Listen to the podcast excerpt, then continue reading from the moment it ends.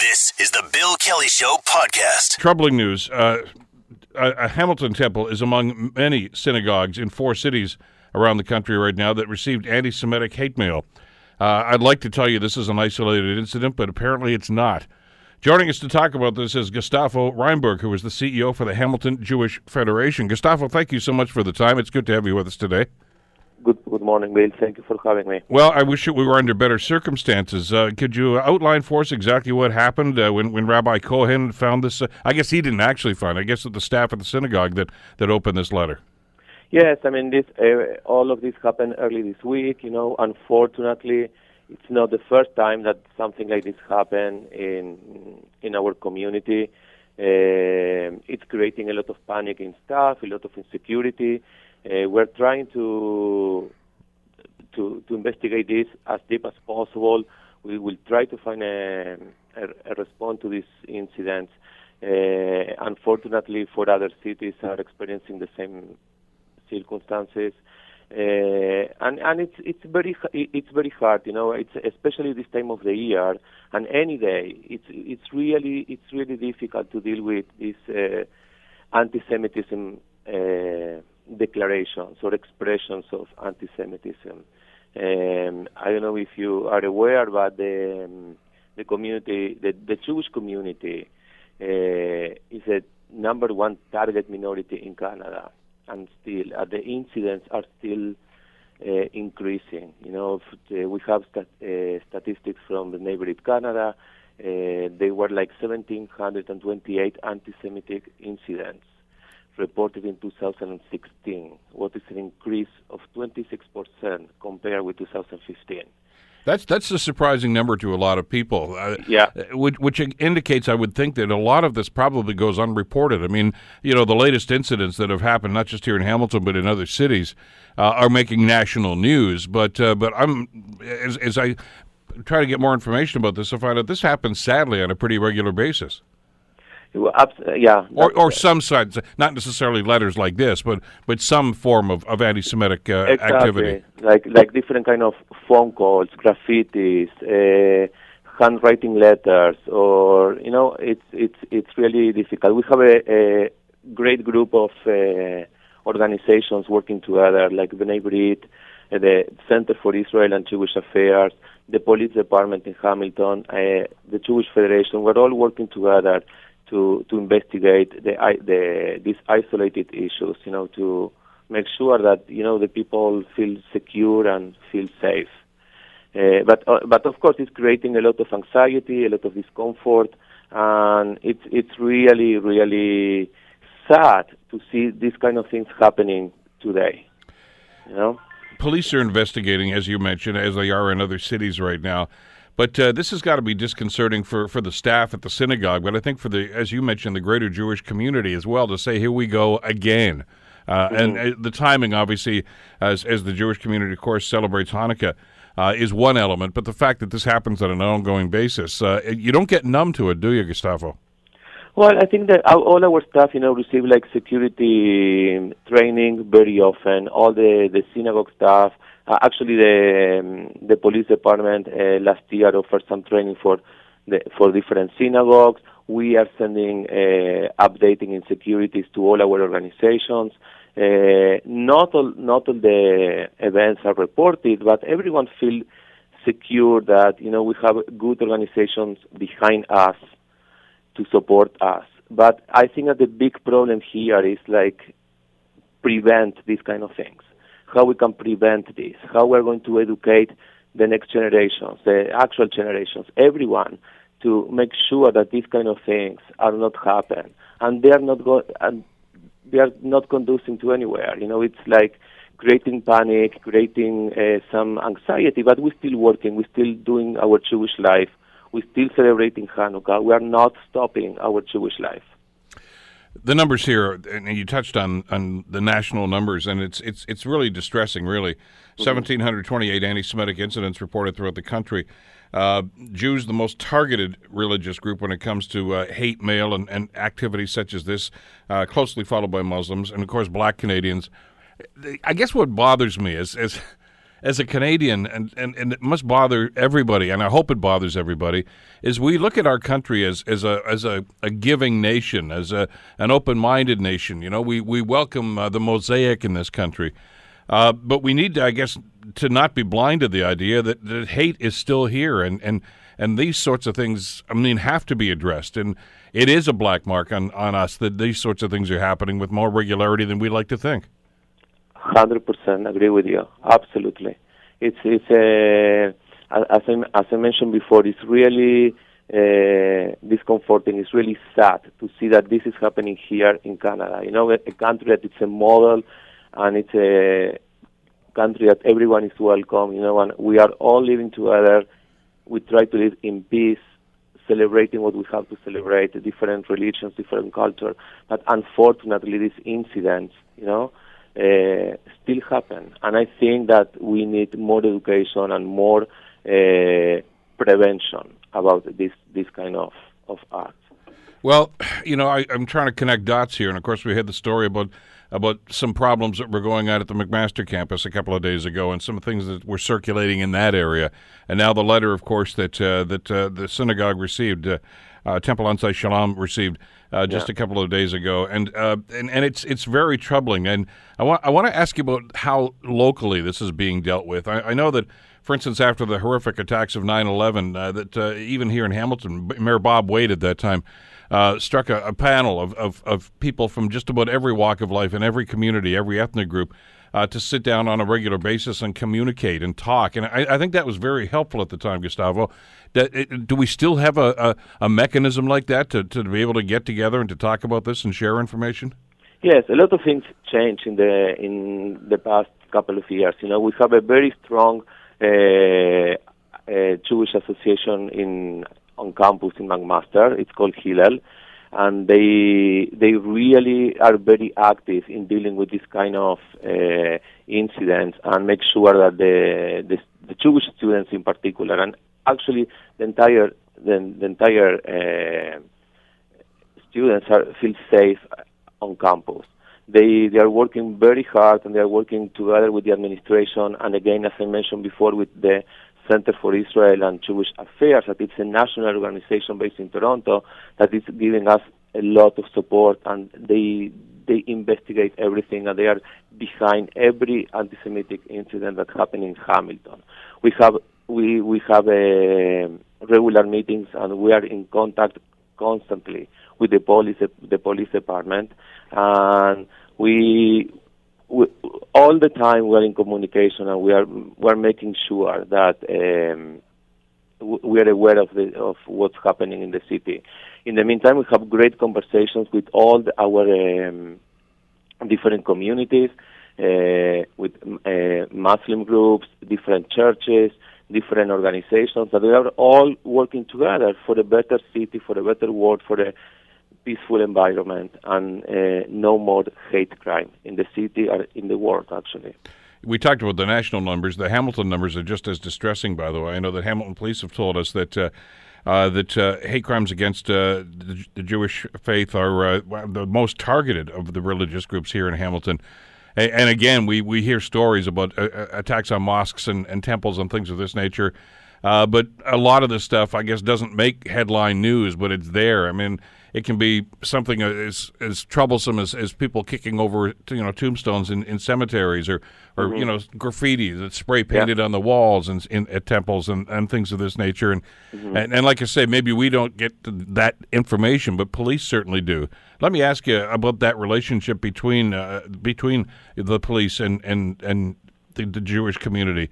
Uh, do you feel as if they're being supportive? Are they helpful in trying to and trying to first of all find out who's doing this and and help the community deal with it? Absolutely, we we feel totally supported by them, and yeah, no question about it. Yeah. So you feel very comfortable about that. This by the way, this latest incident was reported to police, and I know they're they're ongoing investigation. Yes, but this incident, I mean, it's it, it, this is a very difficult one because it's happening in different places at the same time.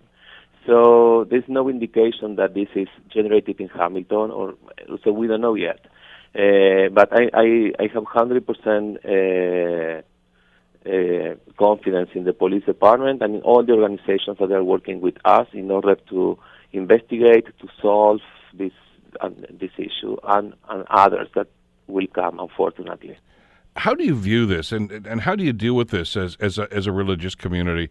Uh, you know, when something is this, and I don't even want to get into the descriptor as to what was in there. I think it's it's well documented. We talked about it on CHML News, but it's a very derogatory and, and in some people's minds threatening uh, piece of information that uh, that was there. Is it is it troublesome? Is it is it just something a, a bothersome thing that's frustrating you, or I guess is there a real concern here about public safety when you see something like this?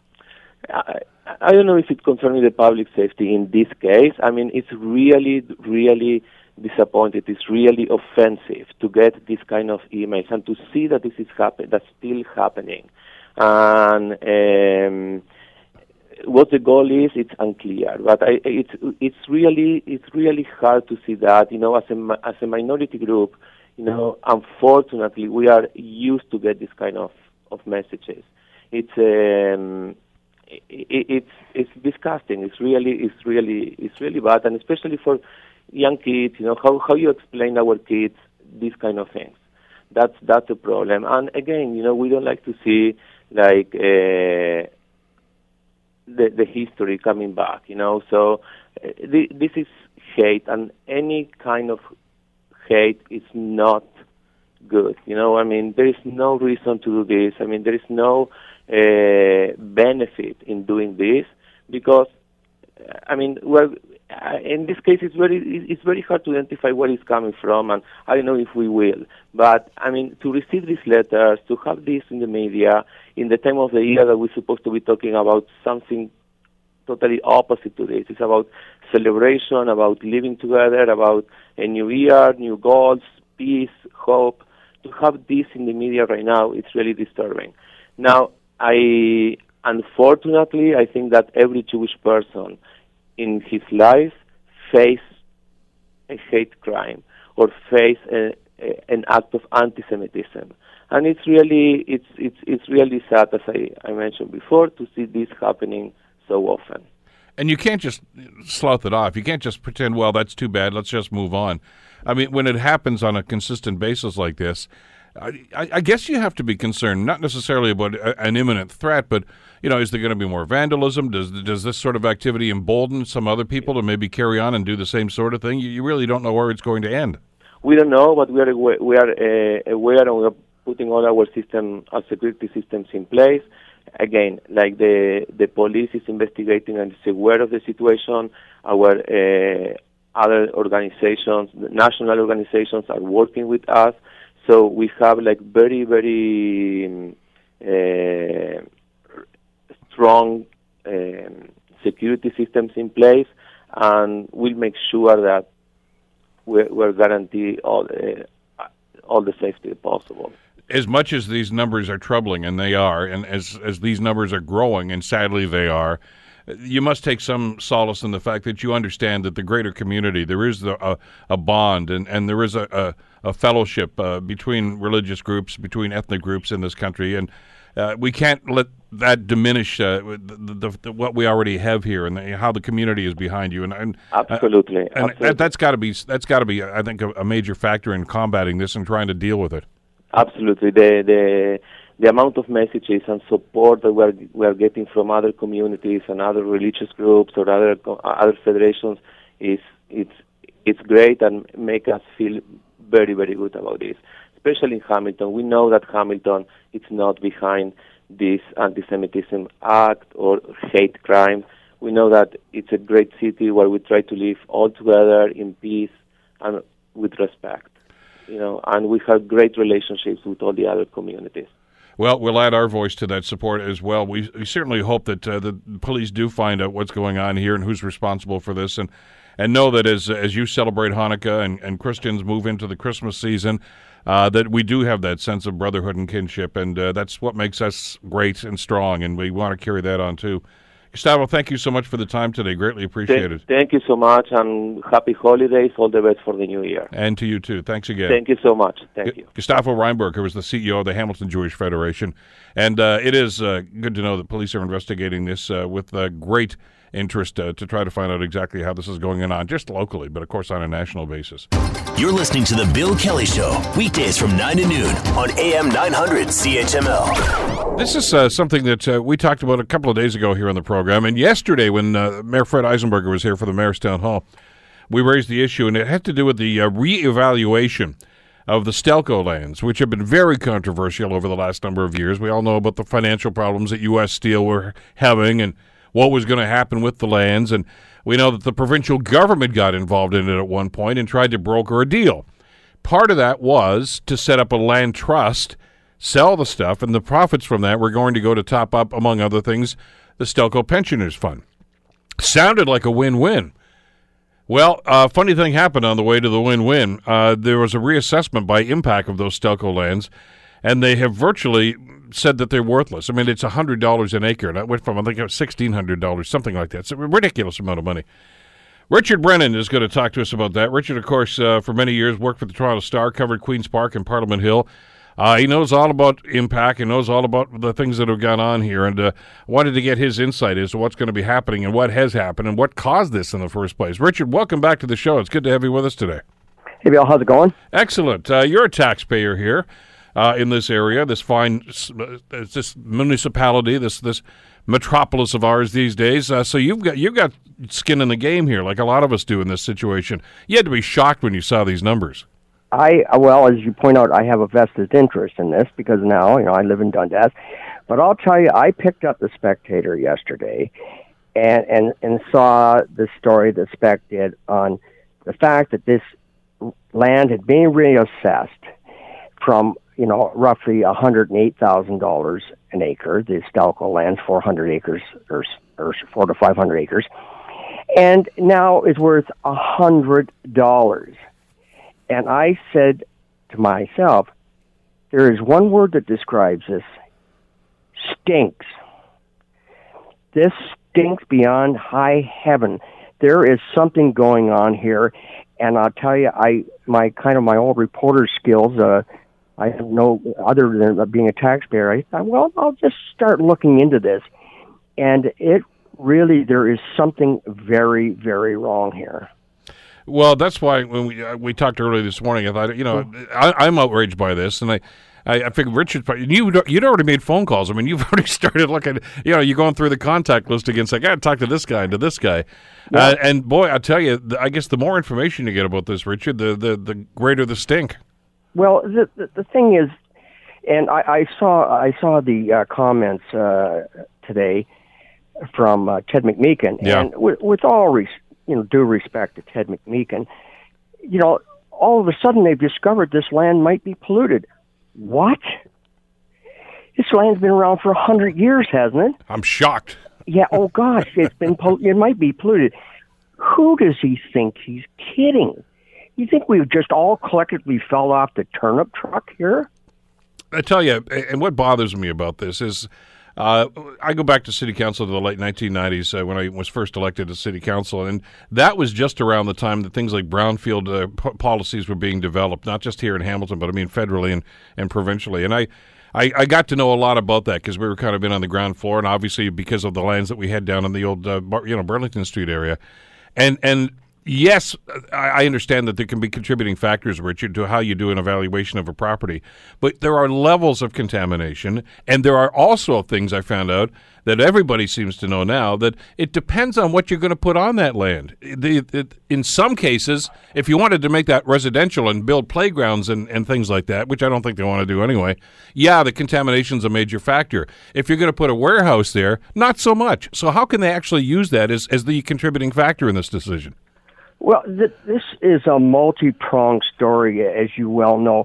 First, first off, who stands to benefit from this?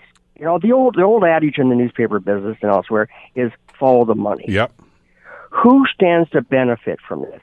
Well, it's certainly not the pensioners. I'll tell you that much, because Landco, this uh, court appointed uh, group that's you know uh, tasked with selling off the property, now they've got the, the pensioners have had another thumb stuck in their eye with with the you know specular this reassessment says basically this land is worthless. What? Worthless? Well, if you put that out there, people will lowball this land, obviously, and this money was meant to top up the pension uh, plan to help the folks with their health care, I think, uh, in a good part. So right away, that's been negatively impacted. The government, or the I should say, the city of Hamilton, has a vision for this property, and rightly so. They think this property can be developed in the next stage of, you know, a high tech, that kind of thing. And it, it's a hundred, you know, it's you scare people off. You know who's going to buy it? It's going to be scrap yards. It's going to be truck terminals, and this and the same old thing. And that's not what the city needs. They need to build for the future.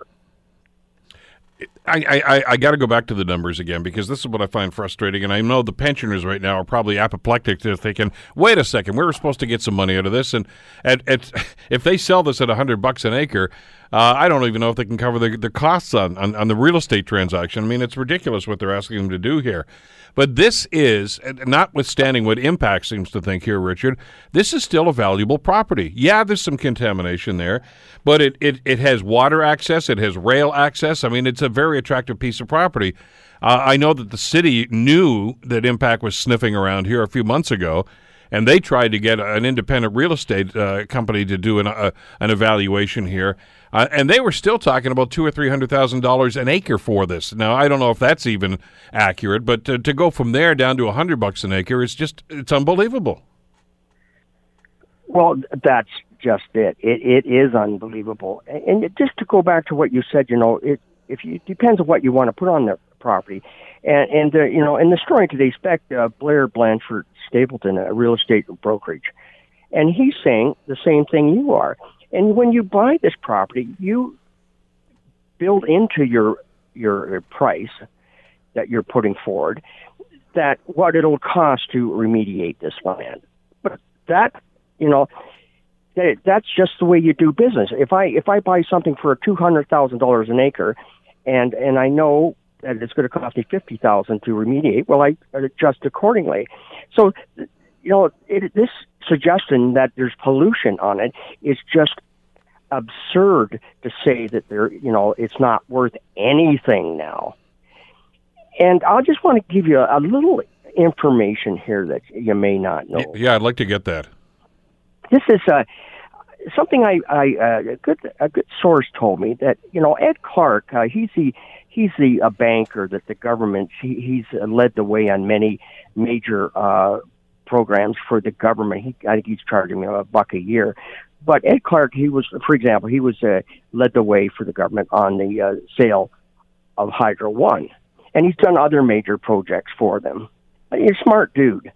Anyway, he's his right hand man is an Alan Hibben, and a former banker, and I'm told that he went to the uh, told a city staffer months before this MPAC decision came down that that pro- that property's not it's only worth about a hundred dollars an acre. He said that.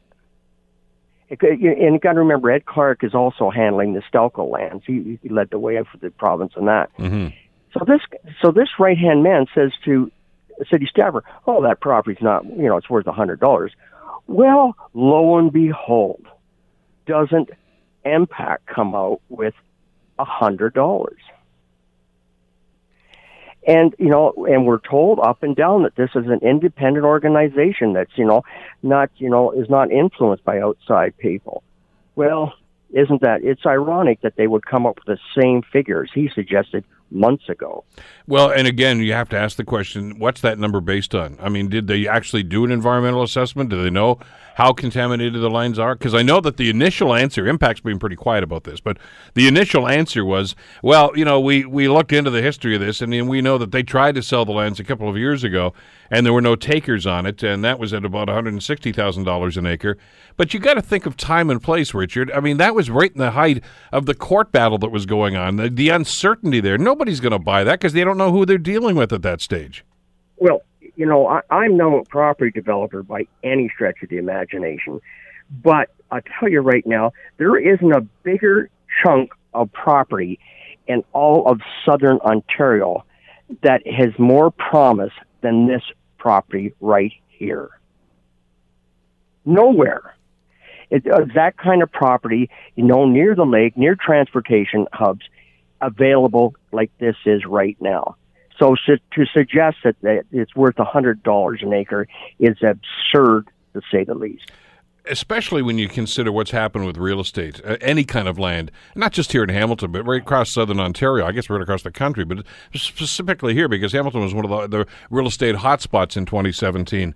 And, and, I said to the mayor, rather tongue in cheek yesterday, Richard, I said, if, if they're right, if MPAC's right, this is the only property in southern Ontario that's gone down in value in 2017. I, I, I can't understand where they're coming from. But as you and I spoke this morning, where who stands to benefit? Well, that's the question I think we have to ask at this stage. And I know that some city councilors are asking for an investigation, not an appeal, because that's one of the other absurdities of the legislation with MPAC is that if you don't like what MPAC says or you don't like the evaluation they've done, yeah, you have the right to appeal, but you appeal to MPAC, the guys that already made the decision. Yeah. Yeah, that, that's uh that's that also is an absurd way of handling it. But you know, the I know city uh, the city is going to appeal. Of course they are, and they're saying that the city is saying, rightly or wrongly, that what MPAC did to come to the conclusion violates all their other uh, traditional methods of looking at land like this. They didn't look at a whole bunch of uh, influences and came up with this hundred dollars. You know, I, I I'm not I'm not throwing you know I'm not throwing anybody under the bus here, but let's face it, you know, the the uh, Hamilton Harbor is running out of land, so they could stand to benefit, but they probably need more land. I'm not saying that they influence this at all. I'm just saying that's the reality of it. They need more land. Well, and they've been public about that, Richard. The Port yeah. Authority is already on record as saying, "Yeah, we're really interested in that if it becomes available." Oh, absolutely. And and, and why wouldn't you be? I mean, it is valuable land, but to suggest that anybody's going to get this for a hundred dollars an acre is absolute craziness. I mean, it is going to go for far more. Well, we hope anyway. It's just the initial to to throw that hundred dollars out is taints even further taints that property in terms of people's view of it. They'll say, well, geez, we were thinking about, you know, me building a, maybe a high tech place on it. But God, the, you know, the MPAC's in that this, you know, this land's only worth a hundred dollars. And then we've got, you know, we've got Ted McMeekin said, you know, it's, you know, it's all polluted and that. And it's, it, it could scare, you know, interested investors off. That's, that would be, that is my major concern. Well, sure, it, it, sends a message, but I, I, and this, by the way, just feeds the, the concern that I've had and and and the, the, the feeling I've had about MPAC ever since these guys started operating, and this goes all the way back to the mid 1990s, uh, when you know the Harris government decided about you know there was going to be reassessments every few years, and and maybe there was some merit in that, but the way in which they've done it, I think, is is rather disturbing. And I actually went to some of these tribunals, uh, Richard, back in the day when I was still on city council. I represented some people that were upset with the uh, the assessment they got from MPAC and and there was some some justification for some of that upset.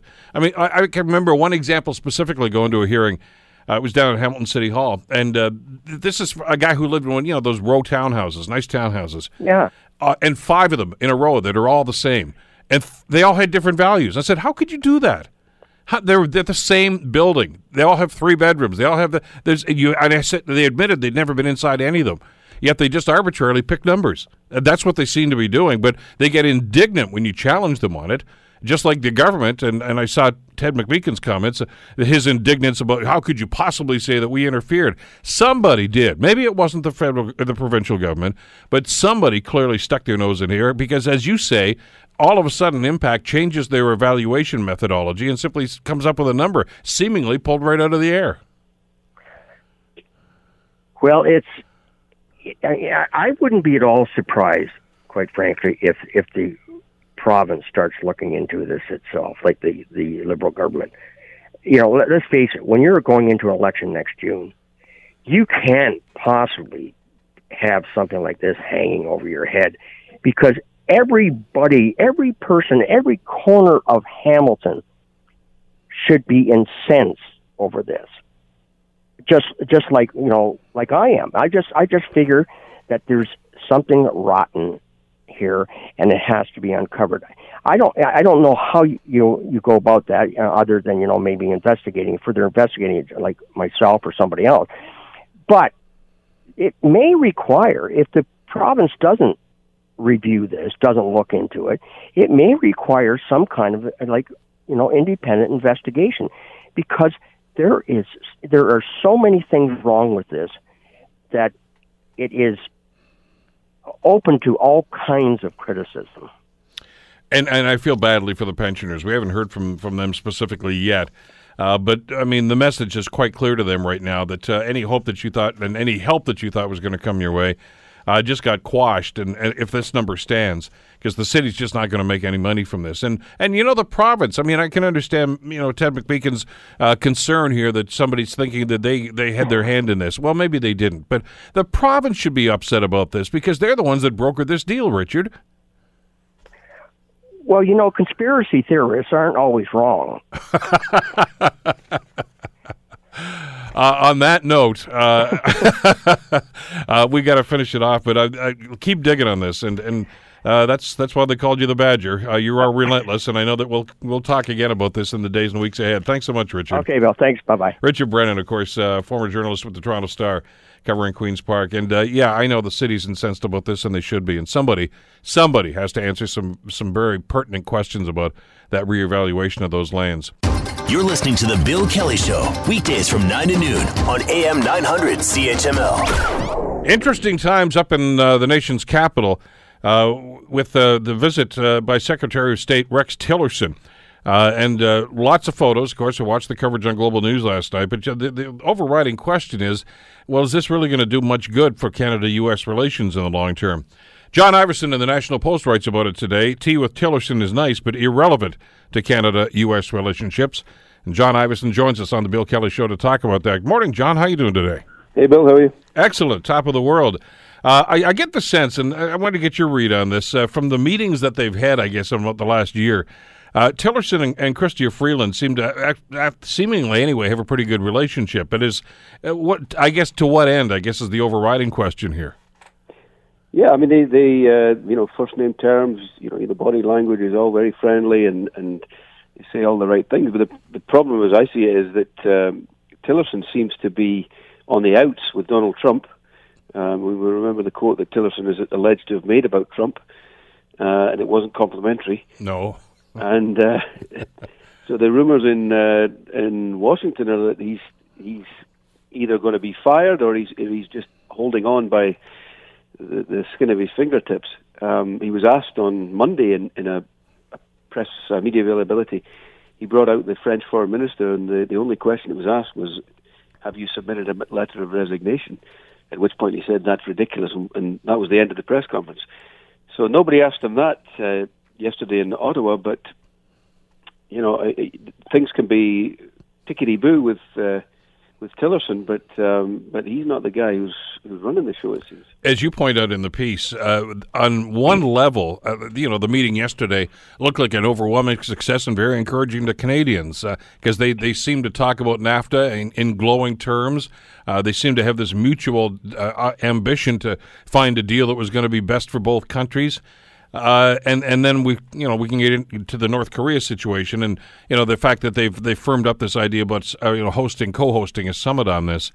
But you know Tillerson's been trotting around the world, John, as, for the last couple of months, trying to find a diplomatic solution. His boss keeps reiterating that well, the time for talking is done. Uh, so yeah, he's wasting his time. I mean, it kind of undermines he's, he's building he goes to. He's building up air miles, but that's about it. Right. I mean, so you know, the North Korea thing. Um, is good. Uh, clearly, Canada has a role to play here. That the, the, the event is being hosted in Vancouver. I don't think it's clear exactly who's coming yet, but uh, certainly the original combatants in the in the in the Korean uh, War of uh, 50 to 53, plus countries like Japan, Sweden, France were, were quoted. Um, I guess it remains to be seen whether China comes. Uh, all well and good, but it also remains to be seen whether Tillerson's still going to be there. Um, if he is, I think uh, Canada has a role. It certainly Justin Trudeau has uh, suggested that uh, through Cuba, we have good relations with Cuba. Apparently, Cuba has very good relations with North Korea. Uh, maybe there's a conduit there that can be can be used. Um, I remember sitting in a, a, a committee hearing in September where where uh, senior foreign affairs staff were saying, "Yeah, Korea has uh, does not see Canada as a as a hostile power. In fact, it sees it as being friendly." Um, so maybe there is a role for Canada with North Korea, which may help with our relations with with uh, the U.S.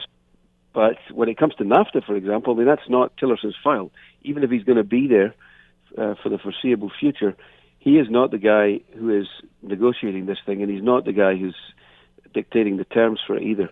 And you know, while he said some encouraging things about NAFTA yesterday, I think they should be taken with a pinch of salt. Well, certainly, because uh, you know the two guys that are really kind of taking the lead on the NAFTA file, Lighthizer and Ross, are they're they're really just aping exactly what Trump's saying about you know America first and and Canada's ripping off the United States, and and that seems to be the company line, not what Tillerson's saying.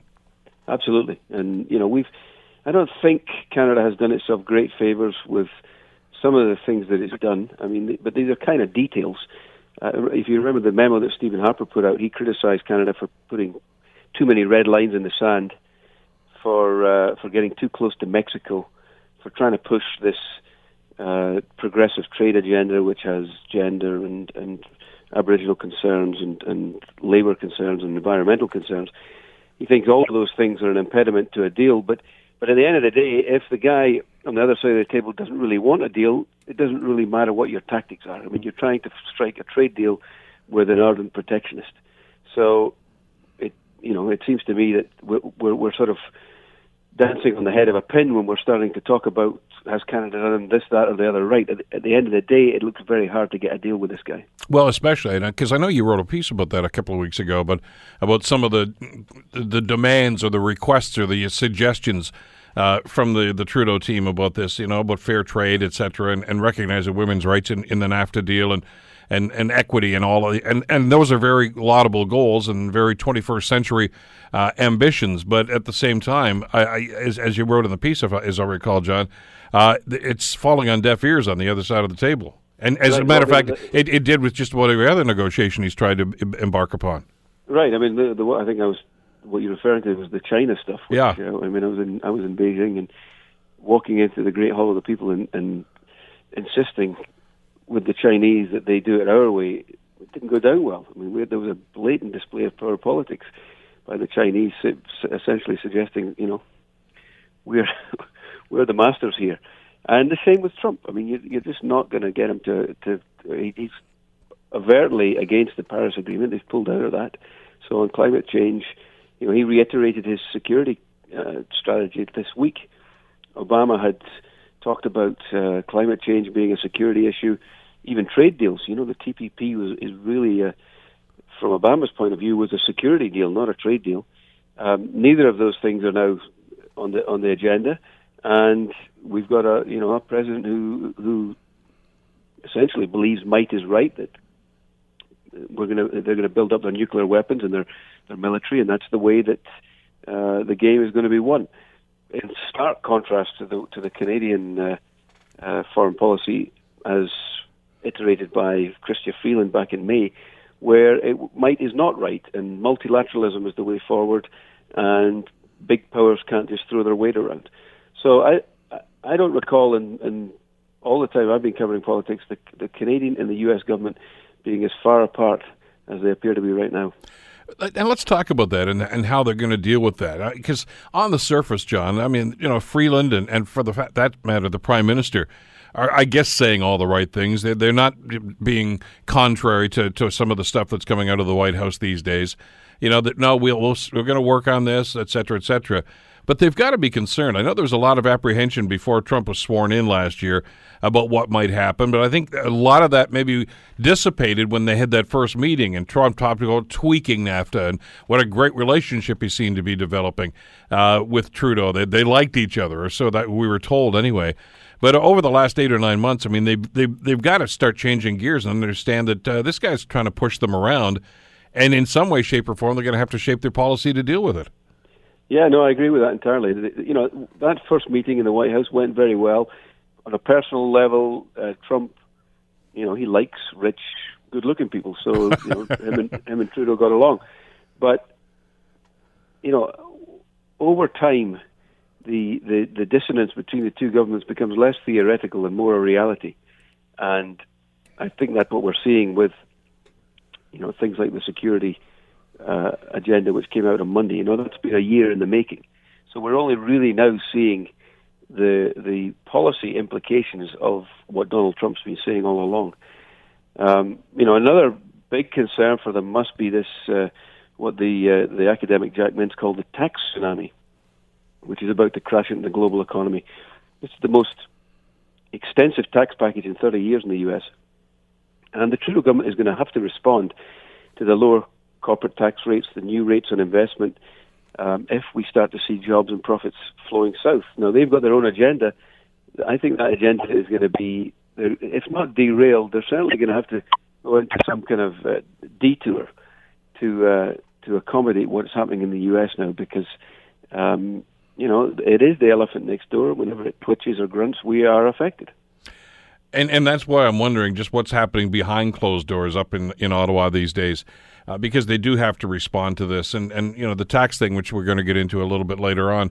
But uh, it's interesting. I, I, was just talking with Vassy Kapelos a little bit earlier in the show, John, and she had her one-on-one with the Prime Minister uh, a couple of days ago, as, as most of the TV networks do, of course, this time of year and they try to get into some of those issues. And and she found, as I'm sure you have, the the frustration is is that the, the prime minister has pretty much resorted into you know the spin answers. In other words the talking points as opposed to getting into the substantive issues right now which which kind of tells me that well that's what I'm supposed to say because that's what's going to get printed and I don't want to tick off anybody in the White House or in the Trump administration right now.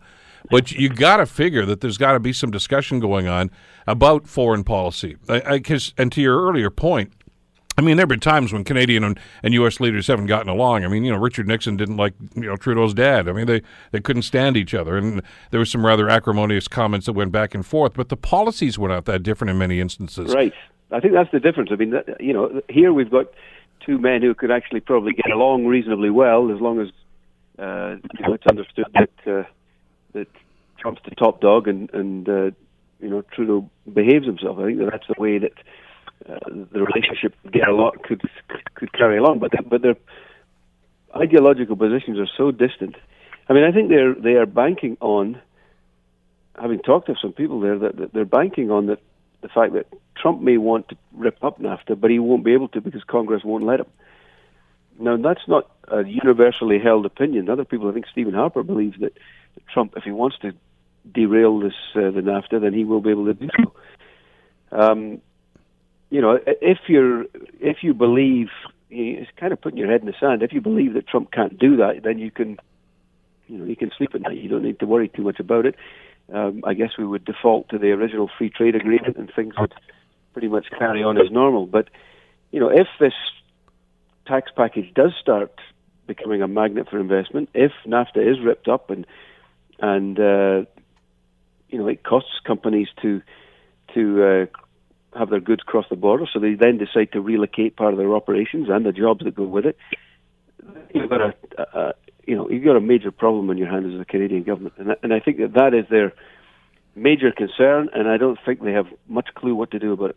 Well, the problem here is that you know when we saw some of the ridiculous things that were coming out of Trump's mouth during the the campaign last year, and and subsequently, I guess even after the inauguration, you know, John, there was always this this line of thinking that like he's probably going to get booted out. They're going to find something to do with the Russian thing. He may get impeached, or he's going to quit. He's going to get tired, or the Congress is not going to agree with him. I, I, I think the Canadian government has to wake up to the stark reality that he's not going anywhere. He's going to be there and he is having some influence. And the tax deal that you just talked about is is a key element to that. And and that maybe you know, notwithstanding the fact that the Republican Congress may not like him, they're going to work with him on this stuff for uh, for the most part. And and we're going to have to deal with those realities and the implications of it. For sure. I mean, you know, I mean, this this tax package is a big win for him. Uh, you know, they've got they've got a soaring stock market. They've got low unemployment, despite the fact that he was you know, deemed a bit of a joke when he came in. Uh, you're right. He's, he's he's there and he's having an impact. And um, uh, you know, I mean, I think that we're we're doing not too bad a job, or we as in the Canadian government. Um, you know, I think Freeland's doing all the right things as much as she can do with with Ross, with with Wilbur Ross, who's, who's in charge of the um, uh, the, the trade. Uh, he's the commerce secretary. Mm-hmm. Lighthizer, who's at the negotiating table with uh, with Tillerson. Um, I think Trump's uh, Trudeau's doing what he can with Trump. I mean, the, the second visit was was less triumphant than the first, and he he he, he was a bit of a supplicant. I mean, just the body language with uh, you know Trump pointing at him and, and sort of semi mocking him, and, and Trudeau just taking it.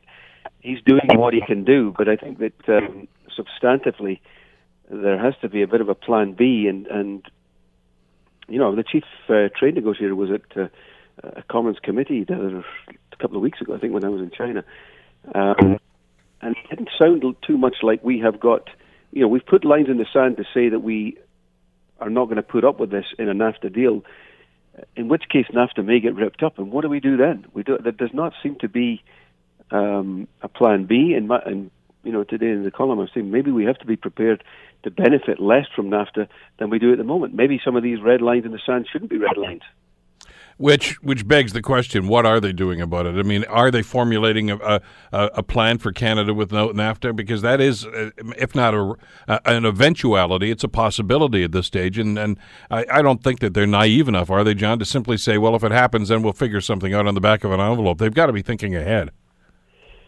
Well, but there's only so much you can do. I, I, I think that the China deal was was part of that thinking. You know, we will. Uh, we'll provide an incentive for the U.S. to do a deal because when we go to China and we'll announce free trade talks. Well, that didn't happen, and I think they should have made that happen. You know that the fact that that didn't happen was, I think, almost entirely because we went in there too cocky, and Trudeau went in and demanded. These are, this is the way it's going to be. And that's what I was I, wondering. I, am glad you brought that up because uh, I was reading your pieces from over there. Uh, and and you know the background because you've written about this, and we talked about it on the show.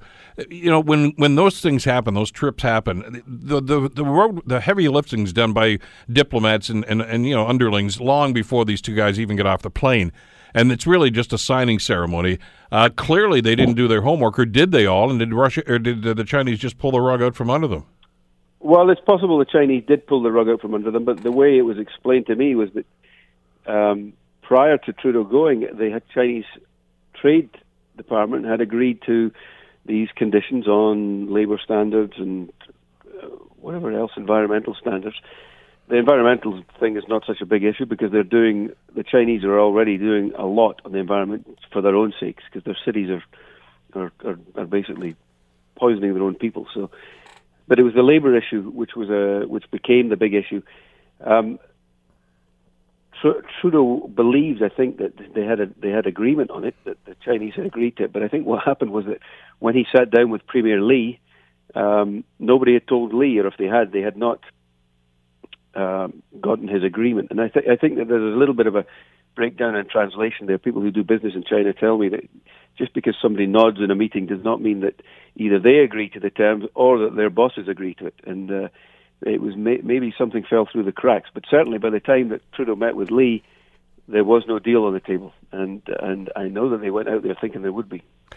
Strange times. It's going to be fascinating 2018, given the uh, the developments and the scenario that's painted. Uh, great piece. Tea with Tillerson is nice, but irrelevant to Canada-U.S. relationships. It's in today's National Post. John, thanks as always for the time, and uh, best to uh, you and yours for Merry Christmas. And to you, Bill. Thank Take care now. Bye bye. John Ivison of the National Post. The Bill Kelly Show, weekdays from 9 to noon on AM 900 CHML.